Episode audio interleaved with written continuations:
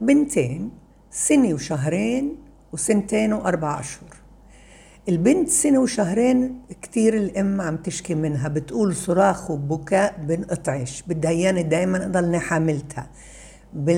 بتكون بكائها بسبب لي التعب والتوتر وقاعدة بكون أنا مرات كتير بتجاهلها مرات كتير بتستفزني وبنرفز.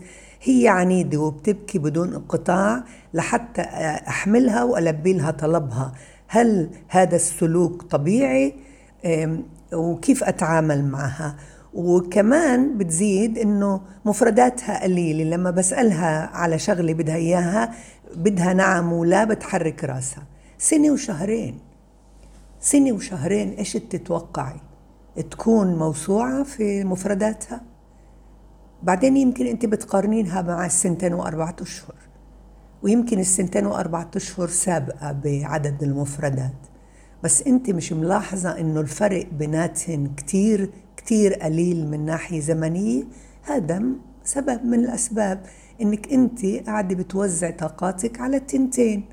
إسا ممكن كمان الطفل المولود اللي عمرها سنة وشهرين يمكن يكون في عندها غازات تعب جسماني. عندها إشي هذا لازم تفحصي. عند دكتورها دكتور العيلة وتعرفي إذا كانت بتعاني من مشاكل في الهضم في أي شيء اللي بخليها بتقولي بدون انقطاع.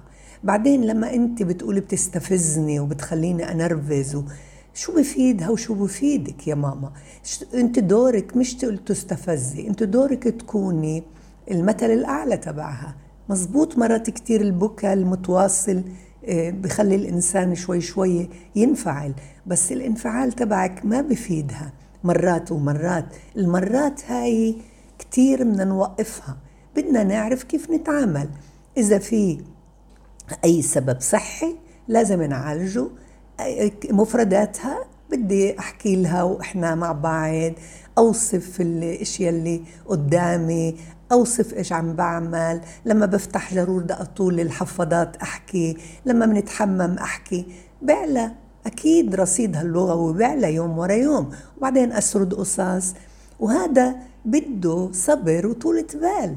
وتطمني لما بتسمعي من طبيبها إنه يمكن من ناحية غازات شو ممكن تساعديها من ناحية هضم من ناحية هذا كلياته بساعدها. أما لما تستفزي لما تنرفزي ما بساعدها وما بساعدك كمان. للطفل الكبيرة لسنتين وأربعة أشهر بتحب تشوف أمها مبسوطة ومرتاحة. فروقي وكتير مهم كمان إنه غير إني أنا أحب دائما أطمن دائما أكون نموذج كمان أوفر لها بيئة مثيرة.